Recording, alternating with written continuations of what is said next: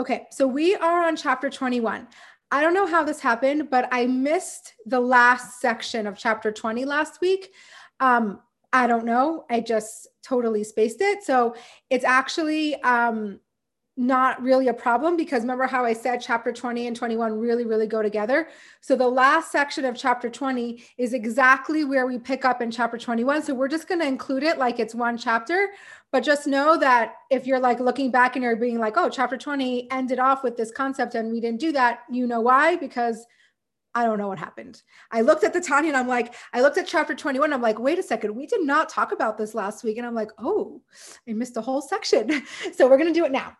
But okay, so I like to give a heads up, um, especially during these chapters 18 to 26, where they're a little bit more philosophical and we're talking about the oneness and the unity and the non duality of Hashem. Definitely harder concepts. Even I, like while I'm preparing, I find myself struggling a little bit um, with really fully grasping these concepts. And we said that really we can't ultimately we can't really fully grasp the concept of infinity because we're finite. Um, but i always like to preface with that because we are going to get into some more philosophical ideas here. Remember it's only for an end goal and i will remind you that the end goal that we're doing in this section of chapters is we want to create an emotion instantly okay that's what we're trying to do here. Before we said, in order to create emotion, we have to meditate on certain things, which allows us to create an emotion. And then we had a question and we said, well, what if we need the emotion right now? Meditation is a long journey. Remember, this is meditation is not instant. What if we need to create an emotion for God instantly? So 18 to 26 is talking about this concept of creating an emotion for Hashem at the drop of a dime. And what did we say? What is this? What is this how are we going to create this emotion? Because we have a inheritance from Hashem, from our forefathers, which is Ahava Mesuteres, which is this latent love that we can employ at the drop of a hat. Really, this Ahava Mesuteres, where do we see this being employed um, practic- practically is when a person is test of, of uh, faith is tested, then the Ahava comes up, and a person who's even non observant, a non believer, or non practicing Jew can give their life up for Hashem. We said, oh, okay, that's very nice, but we don't live our life with the constant threat of non existence, right? So, how is this practical for our day to day life? How do we create an emotion? For our day-to-day life and which led us into many different ideas of what's a soul right and uh, we compared it to a flame and now we're we're delving into this concept of the non-duality of Hashem, the fact that nothing exists outside of Hashem. And we were we're we're digging deep into that, but not too deep because remember this is still practical. Tanya still wants to keep practical. So we're not going as deep as we can, like we do in the second section of Tanya. Um, and we are, last week, we ended off with the analogy of like someone throwing a stone, right? The, the stone only stays in the air as long as that kinetic energy is, is forcing it in the air. When, when that kinetic energy runs out, the stone falls. So the natural state of a stone is not to be in the air, right? So, same too with the world. The world only exists because God is constantly recreating the world. If Hashem would cease to want the world to exist, if he would cease creating this world, the world's default state is nothingness. Okay, so if Hashem would stop creating the world, it would cease to exist. The end of chapter 20, we go into another analogy that helps us understand this non-duality nature of the world. And that um, and we're going to take an example from the human um, the human psyche or the human example from our human life. And this um, analogy is brought to us by the Baal Shem Tov, okay? And this is what we're going to do in the end of chapter 20 and through chapter 21. We're going to understand this analogy, pick it apart, say why it makes sense, say why it doesn't make sense in good Tanya fashion, right? We're going to learn something and we're going to say, wait, how does that make sense? And we're going to pick it apart. So the example is like this. Um, It's the power, it's the we're we're we're going to be talking about the power of speech. We're going to compare human speech to godly speech, okay? So, um if you think about it, a single word, excuse me, is insignificant compared to the soul's power of speech, right? So when you speak, right, when we are expressing a word, it's very insignificant to the power of speech because the power of speech has the ability to create an infinite amount of words, right? So when you compare one word to an infinite amount of words, it's pretty insignificant, correct? Um, and the same is with thought, right? Like, what is the source? The source of speech is even in our thought, right? So when you compare a spoken word to the power of thought and speech, it's pretty insignificant. Okay. So, um, even um, as a human, right? Even this is a human example, right? So even human speech, physical speech could be insignificant compared to the power of speech. Now start comparing it to godly speech, right? How much more so in godly speech, speech, right?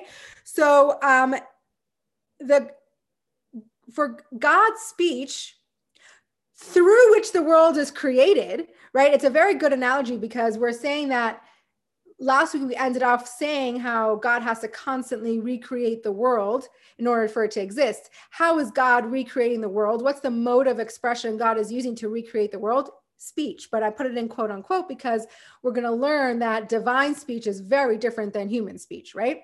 So, um, God's speech through which the world was created and the world is sustained, that that speech of course, has no significance compared to uh, the source of God's speech, compared to Hashem himself, right?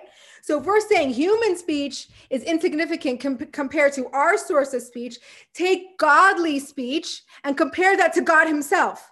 Of course that's insignificant. And why why are we saying that? Because how was the world created?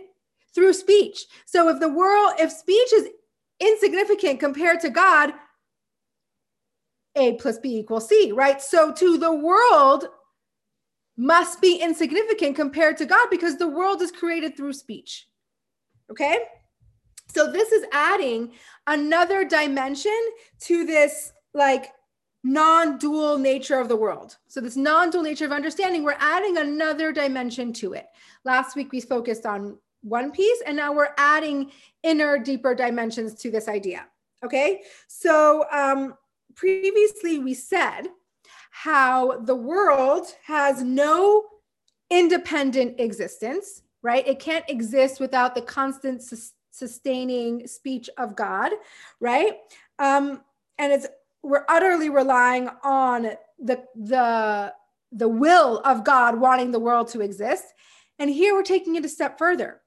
Even though the divine power that creates the world is of no significance compared to Hashem. We're saying even the divine power that creates the world is insignificant according to Hashem. So last week we were just discussing how the world is insignificant compared to Hashem. Here we're saying the divine power that creates the world, even that is insignificant to Hashem. Okay, so you see how we're we're we're uncovering layers like peeling an onion, right? So we get to a certain degree and we we go further and we will come full, full circle. So the Tanya describes um, the deep core of who we are. Our deep core, which we talked about many years, many weeks ago, is our 10 soul powers, right? Our neshama, that's our deep core. It's pre linguistic. Okay. So it means it's it, it's before the even the, the thought of speech or anything tangible. So our deep core is pre-ling- pre-linguistic. So let's let's delve into this further. The 10 powers of our deep core, right, which represent our intellectual and our emotional energy. Excuse me, I'm having bad allergies this season. Um, okay, so um, so our deep core, which represent our intellectual and emotional energy, are the driving force between what you think and say. Okay. But in the deep core, there's no actual words, okay, or letters. There's no form, right? That only comes later in the garments of thought and speech. Okay, so this is actually a review of like chapter three, chapter four. Let's go back for a second. Remember our 10 soul powers, right? We have three intellectual soul powers and we have seven emotional soul powers. That's the deep core of our soul. Those are the powering, powering source of our thought and our speech and our action. But there's no actual words or letters in the deep core. When and so we said well how then how does our neshama how does our soul express that itself right? How how do we express ourselves? That's when we learned about the three garments thought speech and action. Those are the modes of expression of our soul. So when our soul ex- our soul expresses its deep core through thought speech and action okay? So when you first know or feel something like when you have a deep craving or desire, right? Or temptation or a feeling of love, right? That originates in your deep core. That originates in your heart, but has no tangible qualities. It has no words. It's not it's not processed yet. It's just a desire, okay? So before that desire goes from your heart to your brain where you're able to contemplate and process your desire it doesn't have any tangible components okay? And it's just a desire. And have you ever heard of there's a, a yiddish phrase right? Um, and i'm going to butcher it so i'm not going to say it in yiddish but basically you don't ask questions on a desire right? Because it's not a tangible thing. Like if someone like a pregnant woman who says i want pickles and ice cream and you go try to ask them why. Why do you want that? You can't ask questions on a desire. We actually apply that to Hashem. Hashem's desire is to have a world down here. Eventually, we're going to talk about the fact that we don't ask why on that. It doesn't have to be logical. Hashem has a desire, he wants the world. So that's that's it. There's no logical explanation to that. So um, so like let's say for example take ice cream for example. You once had ice cream. You know that it tastes good and it makes you feel good right? So the next time you have a desire for ice cream you want it, it it's not it's not a it's not something that's tangible. It's a desire that you want once you take the desire and you um, and the desire ascends to your brain and then you process it process this desire then you figure out how to get it practically. Well okay i need to go to the store i need to have money i need to buy the ice cream how am i going to get to the store how much money do i need right? That is when you process and contemplate that desire. But before that desire enters your brain it's not a tangible thing. You can't ask questions on it. It doesn't have words it doesn't have letters it doesn't have a form Okay. So it's only after that desire goes from your heart to your mind that you basically, first of all, even recognize it as a desire, and then you have to act on it. Then you can act on your desire, right? Okay. And then you actually have to figure out how to carry out what you deeply want. Okay. So it's only at that point when your desire enters your mind that letters start to form. Okay, that's thought. Right. So, thought we feel like is something so intangible, but thought compared to our deep core is very tangible. A thought is tangible. That's when letters start to form in our thought. We think and we uh, uh, many times we think in words and sentences right? Then you even express it further then that that come that goes into speech. It's even more tangible. But thought is already remember we said we've spent a lot of time talking about how thoughts and action right? Thoughts and action because it can start it can stop. It's it's a thing. It's it's tangible. So once our but our but our desires are not necessarily tangible only once they enter this the hemisphere of our brain where we can now put words to what we actually want. Okay, so um, that is basically what we're saying is that thought and th- thought and speech compared to our deep core is very insignificant because our deep core has the potential for so much and thought and speech are very limiting right? When actually we have the ability for infinite thoughts and we have the ability for infinite speech but when we're actually speaking and when we're actually thinking that's a very finite thing okay? So um when it's just giving us basically deeper insight into the non-existence of the world compared to Hashem. Okay? When we think of the world as a separate existence from Hashem, it's insignificant. It's actually really not, and we're going to get there. But we're comparing the basis idea here Let me just one second. Let me just find my place here. So quant it's quantitatively speaking, our thoughts are null and void compared to our deep core. Because quantitatively, one word is quantitatively non-existence to the power and the infinity of our potential, right? So um, what we want to do here is that now we're going to add a qualitative difference to um, this idea and this concept. So the deep core has no words, right? So you can you can't even you can't measure it, right? The world in in a relation to the deep core is is like there are no words so the world compared to Hashem is like insignificant, just like our wor- words are compared to our deep core insignificant. The wor- the world is insignificant to God, right? Because obviously the world is an expression and is so much so much more limited than God Himself. But Hashem, it, it's both qualitatively and quantitatively are null and vo- the world is null and void to Hashem himself, right? So how? And if that's the case, that the universe is sustained by Hashem's word, right? It's certain if the universe is sustained by Hashem's word, then it's certainly null and void.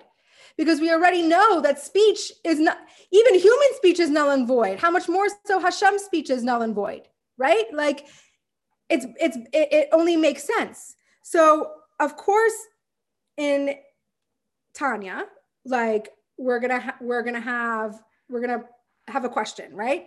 And the question is the validity of this comparison. So here we go. Here we spent almost a whole chapter, the beginning of last chapter, the half of this chapter, explaining how we compare human speech to divine speech. And just like human speech is null and void to our deep core, so too is the world null and void to Hashem because the world is sustained through speech. And obviously, if our speech is insignificant to our deep core, the world is insignificant to Hashem. But we have a problem. How is this um, a valid comparison? How are we comparing human speech to divine speech. Hashem's attributes are not like ours. Right? So the, the basis of this comparison doesn't feel appropriate because we're, we're, we're comparing our speech to Hashem's speech, right? And what's what how do we know that human speech is so different than godly speech because human speech when we speak we use breath to speak correct so when the breath that we're using to speak, when it leaves our mouth, is a separate entity. You can qualify it, you can quantify it. Our speech is actually separate from us. When we speak, we are, once the speech leaves our mouth, it is not part of us anymore, right? So, um, so while speech originates deep within our psyche, right? It originates deep within our core. The origin, the source of speech is, is very much one with us, right? We, we said how the deep core it's part of us it's not it's not even a separate existence but so even though the origin of speech is part of us once we actually are speaking the speech is a separate entity it is not part of us anymore but this is obviously not the case with hashem hashem's speech does not leave him because hashem is everywhere so when Hashem speaks, it is not a separate entity. So Hashem's speech is not like our, obviously, not like our speech and thoughts.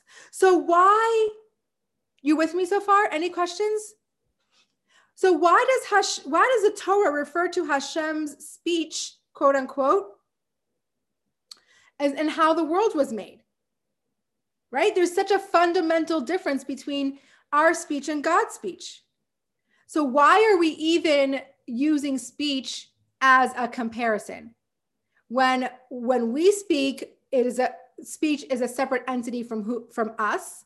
And when God speaks, it's not. So, what is why so what is so why are we using this analogy and we're using this analogy because there is something that's similar about speech in general whether it's divine speech or human speech what is that and this is was was very very fascinating to me because i've never actually thought about looking at speech this way but then when you think about it you're like oh, yeah obviously. But what what is the similarity between a divine divine speech and and human speech? They're both acting as a disclosure okay? Speech basically when we when we speak a person discloses something that was previously hidden. Right? And basically, you're revealing some of your concealed thoughts. Right? Like, I never looked at speech that way. Like, speech isn't, we always look at it, speech as an expression, but speech is actually revealing something that the other person you're speaking to previously did not know right? Even if you're telling them something they know you're telling them your thoughts your inner your ideas your desires your wants right? So you're reveal it's a disclosure. Speech is a disclosure revealing something that someone previously did was did not was not did not have access to. Whether they knew it or not is is debatable but they didn't have access to your speech before you revealed it right? So the same is true for hashem Hashem, we're, we're using the word speech because Hashem is disclosing something that's previously hidden. What is that? When light and energy emerge from Hashem, it's an act of concealment going to disclosure. So when so basically when Hashem is creating the worlds, what is that? It is an disclosure of energy and light of God that was previously concealed. Okay, you're with me? So that is an act of divine speech. So divine speech is basically what we're saying is Hashem's energy being revealed and disclosed that was previously hidden. So in order for Hashem to create the worlds, he had to reveal something of himself. He had to disclose something of himself in order for the worlds to exist. Now, we are going to talk about Hashem's constriction in revealing the world, right? But to us, this is a revelation, right? In order for us to exist, in order for the worlds to exist, Hashem had to speak. He had to disclose something that was previously concealed. So that is why we are using speech as a metaphor. So, not to indicate, you know, the fact that speech is separate from God, even though human speech is separate from God, divine speech is not separate from God. We're using the metaphor of speech to indicate divine disclosure. So just like we disclose something that was previously hidden when we speak, God ha- is when he is speaking, when he's creating the world, it's a metaphor for divine disclosure. Okay. You're with me so far? Any questions? Okay. So, and that is the exact process that is signified by the 10 verbal utterances through which the world was created, right? So we know the world was created through speech, through 10 utterances. This is the exact analogy, right? So, so human, so yes, human speech and divine speech share the property of disclosure, but Hashem differs in the respect that they are the, they're always totally united. When Hashem is speaking and disclosing of himself, it's still a part of himself. It is not a separate entity as is with human speech. Okay? So how how are we to imagine Hashem's speech when it's nothing like ours? How are we supposed to reconcile this idea that yes, speech is a divine disclosure? Hashem is disclosing some, something of himself that was previously not, was concealed. And that's how the worlds are able to be created, but it's still not separate from him right it's it's it's an expression of him but it's not but it's still one and separate from him it's very hard for us to understand this concept because our speech is nothing like that when we speak once the words once the words leave our mouth they're a completely separate entity so, um, so how, how do we how do we try to understand this to the best of our ability? So here's where we're going back to our deep core. Hashem, I think it helps us relate to it a little bit more if we can understand how we work, right? So Hashem's speech is like our pre um, linguistic source of speech and thought, right? So it exists in the potential, right? Like a craving, it exists in the potential, but unless, until it goes to the brain, it doesn't have any um, tangible qualities. Okay. So if you were to compare Hashem's speech, basically what we have to do is compare Hashem's divine speech to our ability to speak, not our speech, but our source of our speech. Do you get what I'm saying? I'll repeat. We are comparing Hashem's speech, which is uh, divine revelation, right? We're comparing that not to our actual speech, we're comparing that to our source of speech. Because our source of speech is still one with us, right? Our source of speech, remember, we said comes from our deep core. Our deep core is the 10 powers of our soul. The 10 powers of our soul have no tangible qualities until it's expressed through thought, speech, and action. So Hashem's speech that he created the world with, the 10 utterances that he created the world with, is compared to, in order to understand how it's still one with him, compared to our 10 powers, our source, because that's still one with us. So we're not comparing Hashem's speech to our actual speech. We're comparing Hashem's speech to our source and ability to speak. And that's still very, very much enmeshed and one with us. And, ju- and that is saying Hashem, Hashem's speech is still very much enmeshed and one with him. So, yes, even though our actual speech is not like that, but our source, our deep core is like that. Our deep core is totally one with us. So too is Hashem's speech is totally one with him as our deep core is one with us. Okay, so one second, here's a question.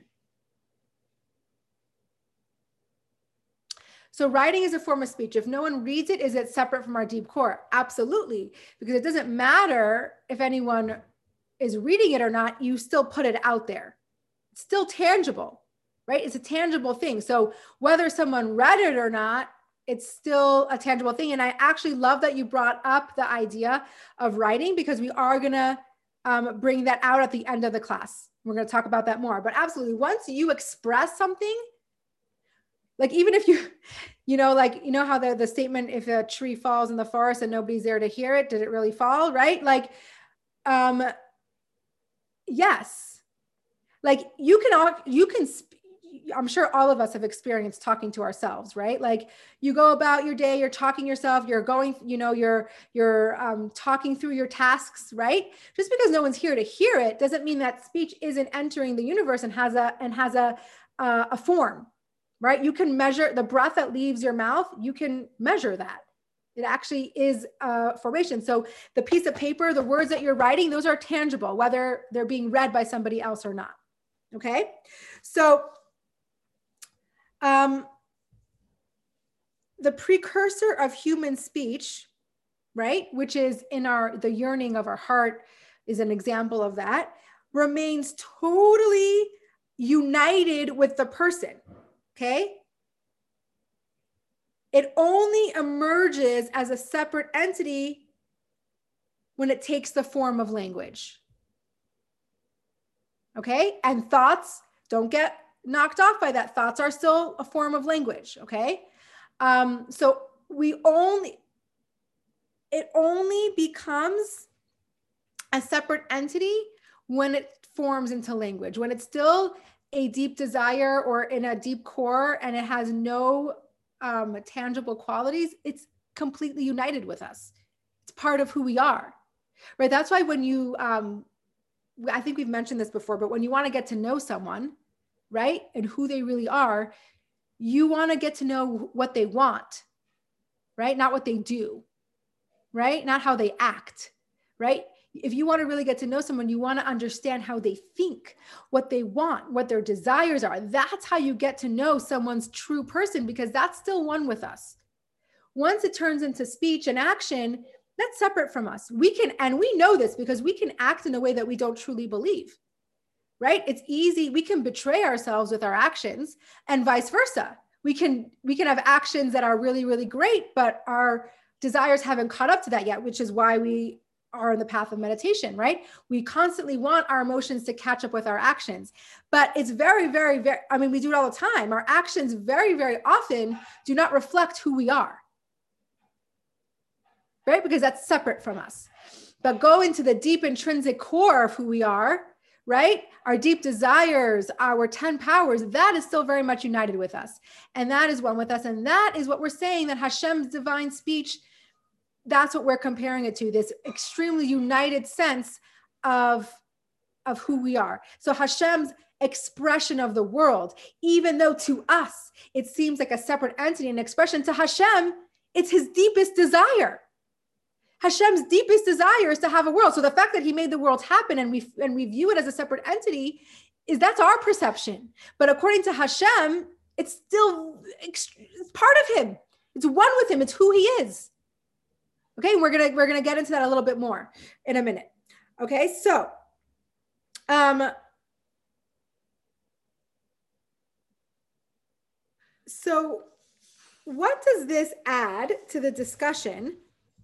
So in last chapter, we are saying that speech has no significance compared to its source.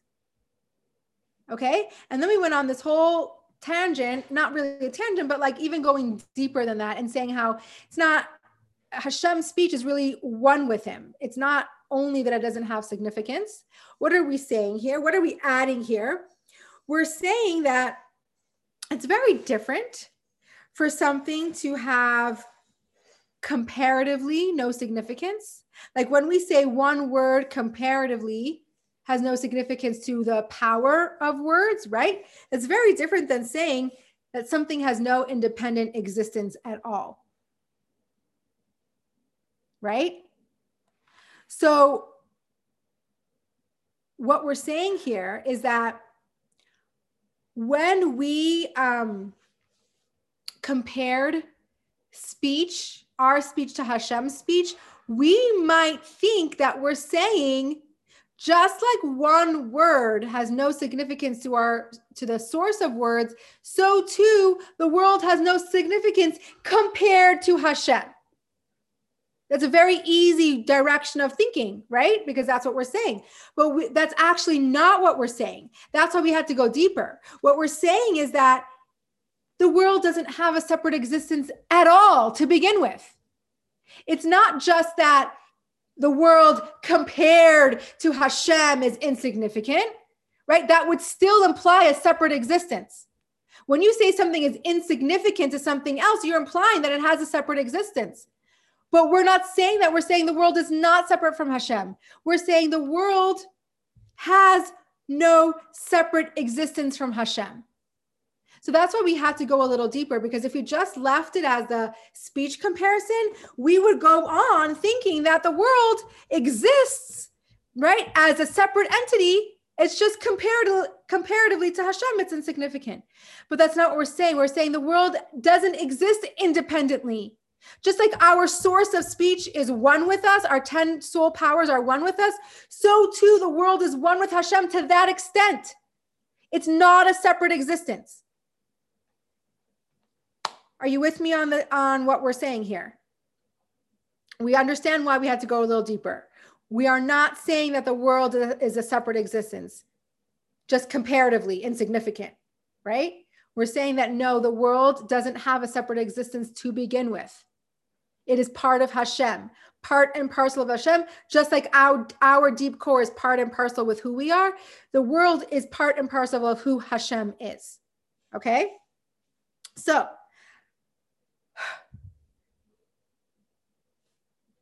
we're left with a question and a very obvious question. We are we just brought many many different ways and understanding of how the world is one with hashem not um separate existence right? And without hashem powering the world it would cease to exist et cetera et cetera. So yes okay let's say um um see you soon um, but let but now we have a question. The question is, um, do we exist or do we not? Right? Like we have a very serious question now. Um,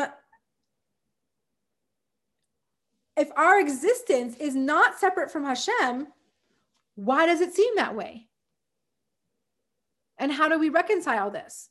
We spent so much time saying how the world doesn't exist outside of Hashem, but here we are living this world feeling very separate. Right? So how how do we how do we understand this? How do we reconcile this? How do we come to terms with this idea? Okay?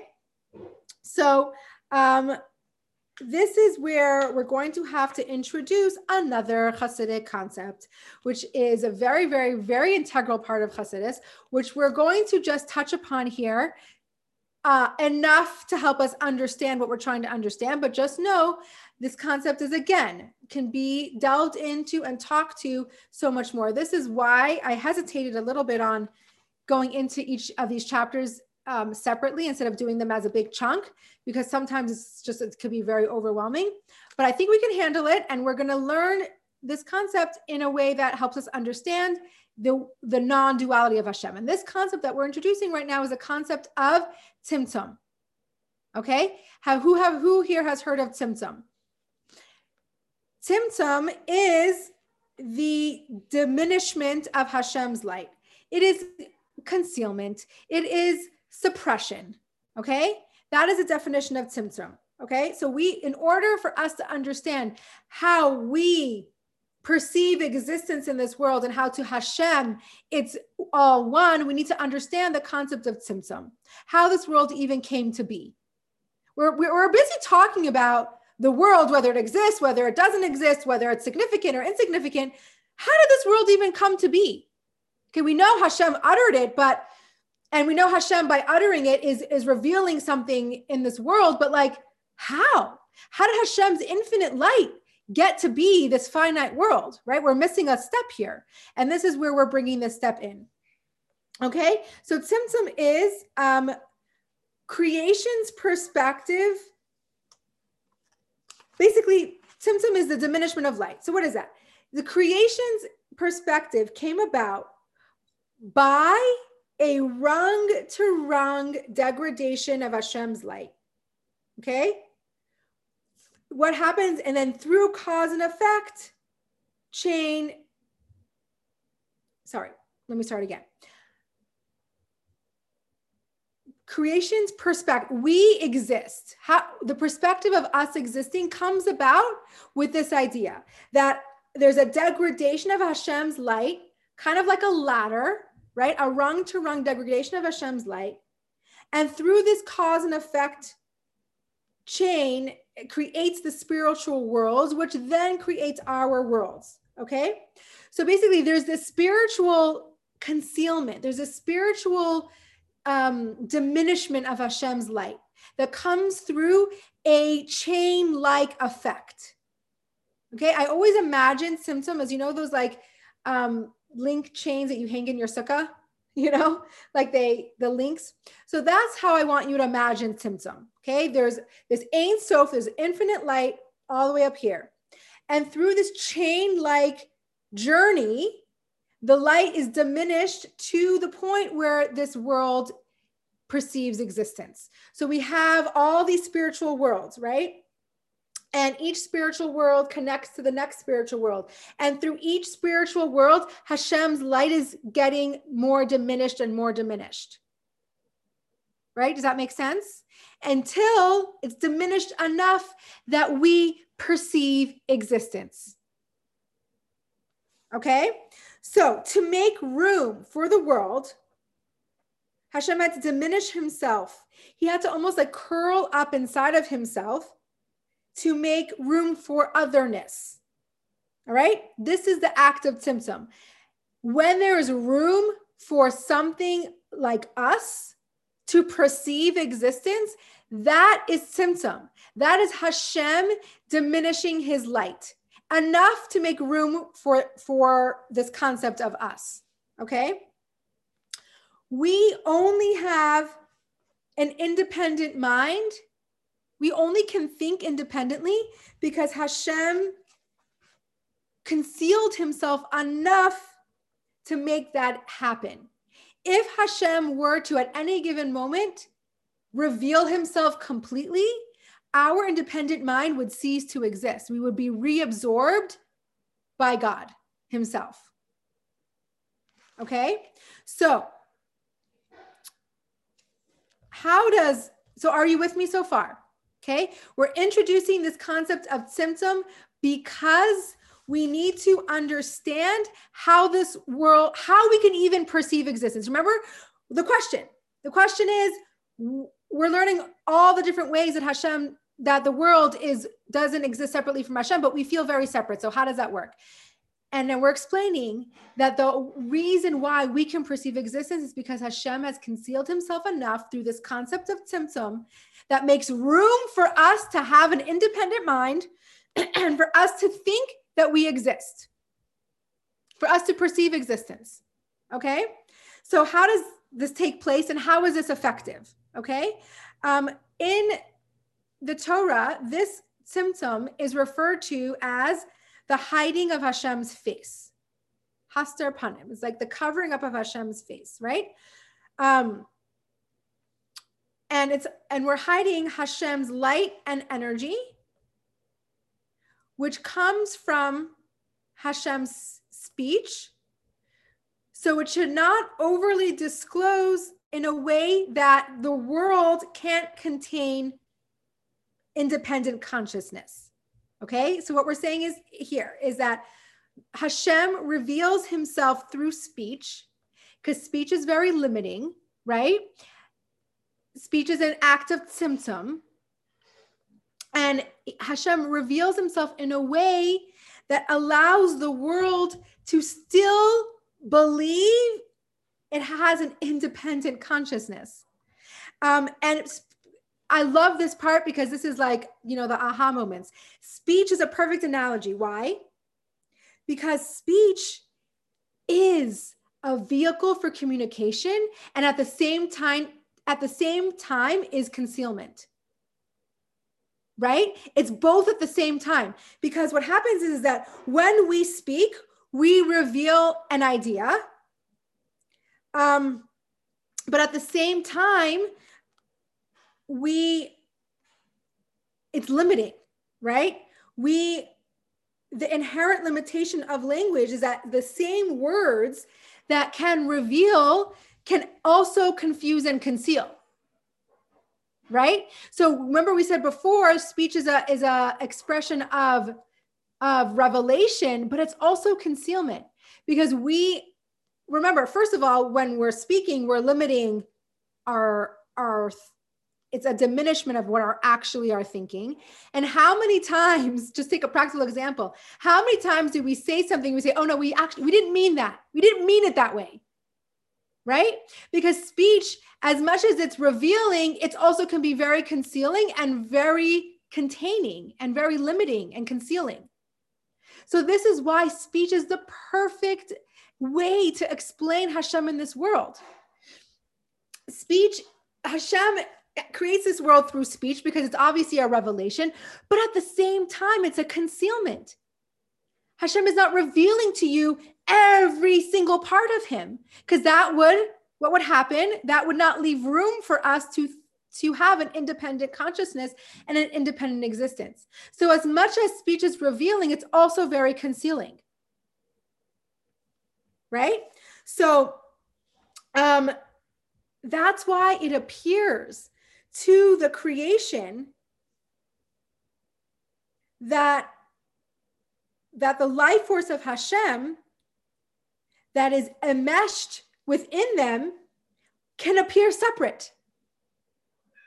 Right? That's why, even though we are not existing outside of Hashem, it allows us to feel separate because of the concealment, because of the tzimtzum, because of the diminishment of Hashem's light, made room for us enough that we can live in this world thinking that we're independent creations, that we're independent outside of Hashem. Yeah? So, um, but from Hashem's perspective, there's no concealment. Hashem's perspective, it's all one and the same. And this is where I want to bring the example of simplifying a complex theory, right? Let's say you're a professor and you want to give over a really complex idea and thought. And you write a paper about it, right? You write an essay and you take a very, very complex thought that allows the layperson to understand what you're thinking. So obviously, that information is very diluted, right? You're taking a very, very intense, complex thought, you're diluting it to the point where somebody else who doesn't have the brain capacity as you do can understand it, right? You're with me?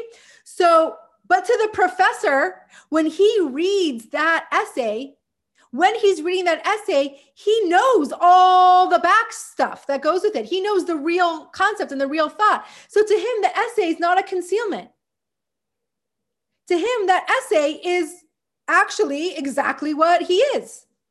But to the person reading it, it's a very much diluted version of the essay, or else we wouldn't be able to understand it. So to Hashem, the world is just as much part of him as anything else. But to us, the world is a very, very diluted version of Hashem, which allows us to, to exist independently and have independent thought because it's diluted. But to Hashem, Hashem's perspective, it's not diluted at all. When he sees the world, he sees himself. When he sees the world, when he sees us, he sees himself. He sees an extension of himself. When we see the world, we see separateness because we don't un, we we're not we're not able to to um to process any different. Okay? So for Hashem, for Hashem, Tzimtzum hides nothing. For us, it's everything for us it's everything. It's the ability for us to to go on with our lives thinking that we exist. To hashem it's nothing. To hashem it's when he sees us he sees him. Okay? So another good example of this is like a snail right? Whose like shell is a part of his body. Right? So um that's how hashem perceives tzimtzum like the snail can hide it's a perfect example because the snail can hide himself in his shell, right? And then we don't see, you know, we see the shell, not the snail. But to Hashem, Tzimtzum is part of him. To the snail, like to the snail, the, the shell is part of who he is. It's part of his body. It's who he is. But to the outside world, the snail can hide himself in it. Right? The snail can hide himself in his shell, and we don't see the snail, we see the shell. To ha- but to the snail, It's one and the same. This shell is him. Yeah? Okay. So we had we covered a lot. It's almost time. I want to still have a time for a quick meditation, but to wrap up, is the world is the world's existence real or not? Okay? Like bottom line, Tanya, like is the world does the world exist or does it not? And um, the answer is going to be paradoxical. Why? Just like Tzimtzum is paradoxical, right? Tzimtzum to Hashem is one thing and to us is another thing. So the answer to this question is going to be paradoxical, and we're going to have to be okay enough to know that dual things are existing at the same time. So, what's the paradox? On the one hand, Hashem hides his presence to make the world possible. And in that sense, the world is not real because it only exists due to the false perception of Hashem's um, overwhelming presence being diminished. Okay, so on the one hand, no, the world doesn't exist because it only exists because it's it's Hashem's diminishment and it really actually Tasha, it's really not existing. It's just Hashem diminishing himself to make us feel that we exist, but to Hashem, it's really not existing. On the other hand, and this is a word, this is from the Tzemach Tzedek, which I love because it, it really helps. On the other hand, the hiding of Hashem, the hiding of Hashem's presence was carried out by Hashem. It was an act that was carried out by him, Hashem himself. So it has to be real. It has to be real. So if Hashem actually went through the act of Tzimtzum, to create this world, the world has to be real. So when we combine these two ideas, what does it look like? Okay, I'm going to leave you with hopefully a, a, a well rounded summary of what we're trying to say. It looks like this. I actually want to see for a second.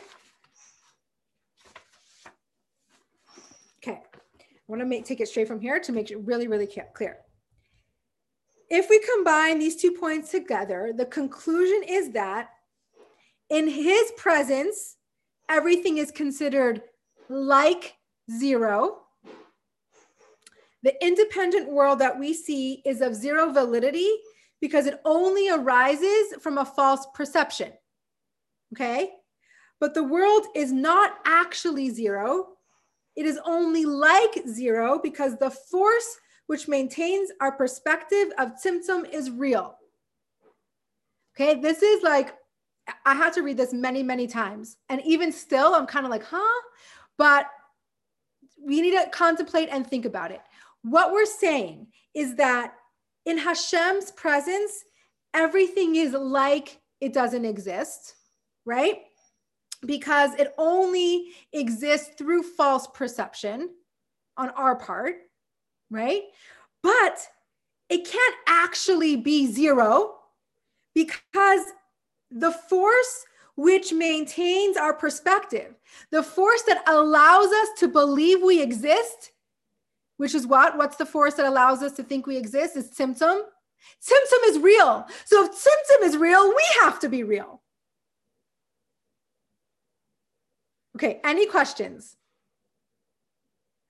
What is making sense, what is not making sense. Listen, I I undertook doing these chapters. Like a lot of people, like Shais Taub, does not do these chapters separately. He does 18 to 26 together to give you a general brief idea of how to create emotions quickly. Right? That's because that's the bottom line.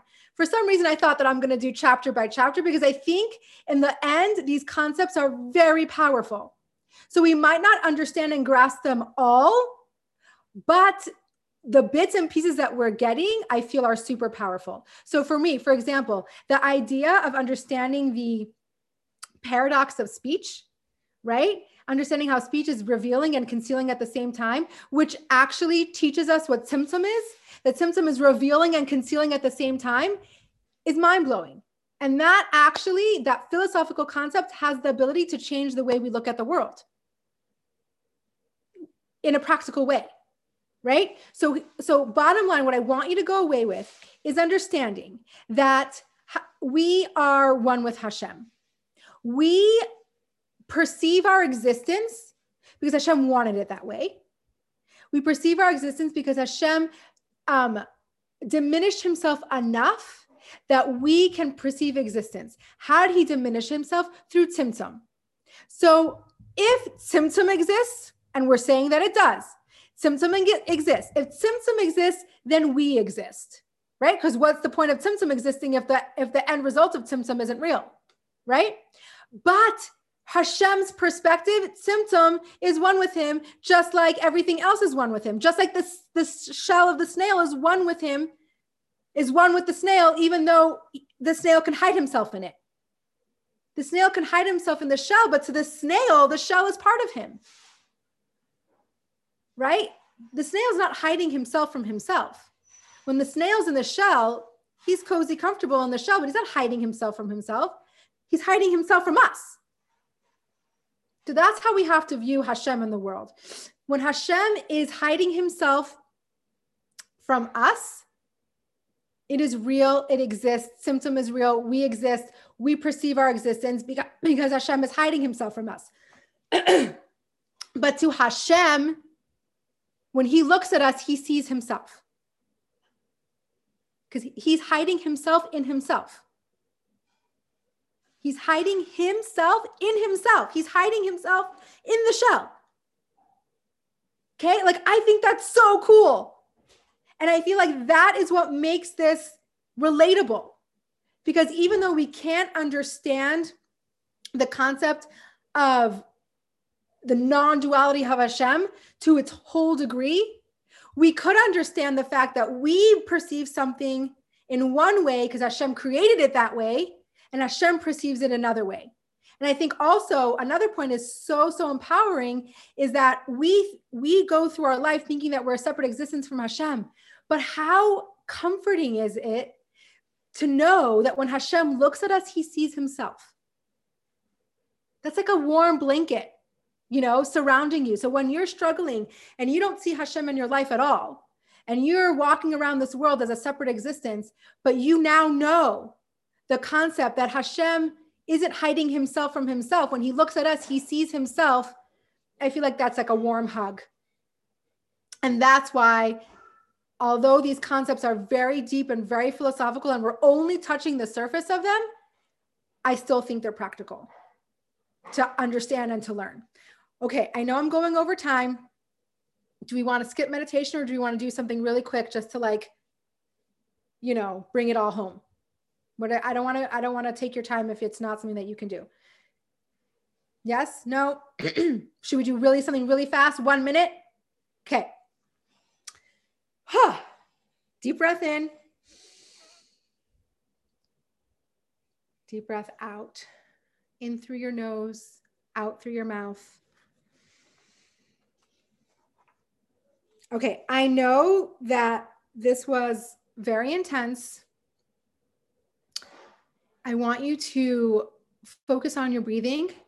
And at the same time, just try to pinpoint in your body if you're holding any tension or like intense stress or confusion or any uncomfortable feelings that you might be feeling inside.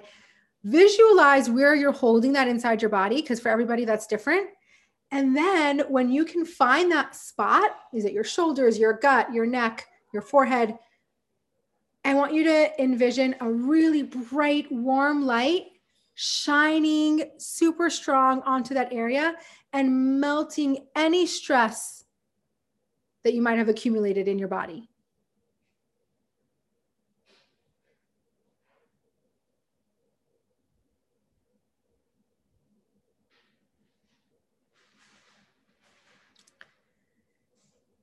Just, I hope you can visualize this just warm light melting any stress, which allows your body to relax. And we don't have enough time to like really get relaxed, but when we're in a more relaxed state, we can now allow our mind to think about a few things that I want you to go home with, okay?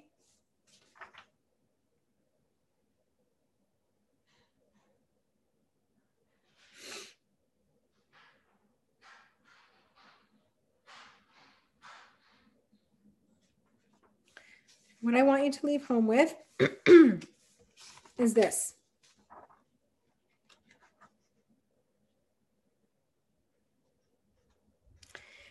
The process of tzimtzum creation introduced not a separate existence from God, but another perspective. Okay. To our eyes, it appears that Hashem has made a separate world and endowed us with separate consciousness. But from his perspective, we are merely something that happens within God. So we talked about speech and we talked about our, our physical speech and divine speech. All that was leading to this point. I'm going to read it one more time because this is what I really want you to contemplate. The process of tzimtzum is not a separate exist introduce the concept that we're not a separate existence from Hashem, but another perspective.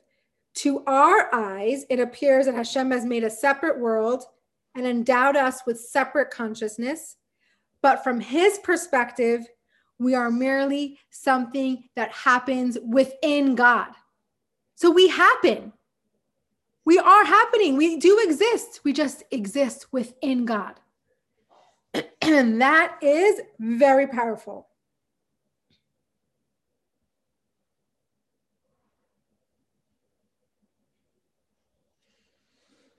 So slowly bring your attention back to your breath. In through your nose, out through your mouth.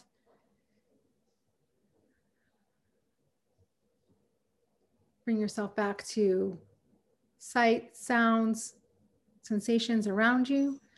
And when you're ready, gently open your eyes. Okay, so I'm sorry, meditation was a little rushed today, um, but we had a lot to cover. Um, Okay, any questions? Did are you like obviously like we said we're never going to understand this completely but did anything leave you feeling really confused or you need clarification on? Okay a few things in the comment box here so barbara this week we're reading about tcheles which arguably comes from the type of snail. So the color is hiding inside. I love that. Thank you for sharing that. Um, it's very interesting to me. We're always being told that we are a child of Hashem, whereas according to the class today, we are rather a part of Hashem. Yes, exactly. We are a piece of Hashem. This is what I want you to go home with. You are a piece of Hashem. We exist. Yes, we exist. We exist within Hashem, not as separate from Him. Okay? Anything else? All right. Thank you guys so much. I still want to hear from, I, I had two responses about summer, um, email me, Instagram me, text me. I want to hear your thoughts. Okay. I need to hear your thoughts on what you think about summer because I've got to make a decision very quick, very soon. Um, thank you guys so much and um, have an awesome, awesome week.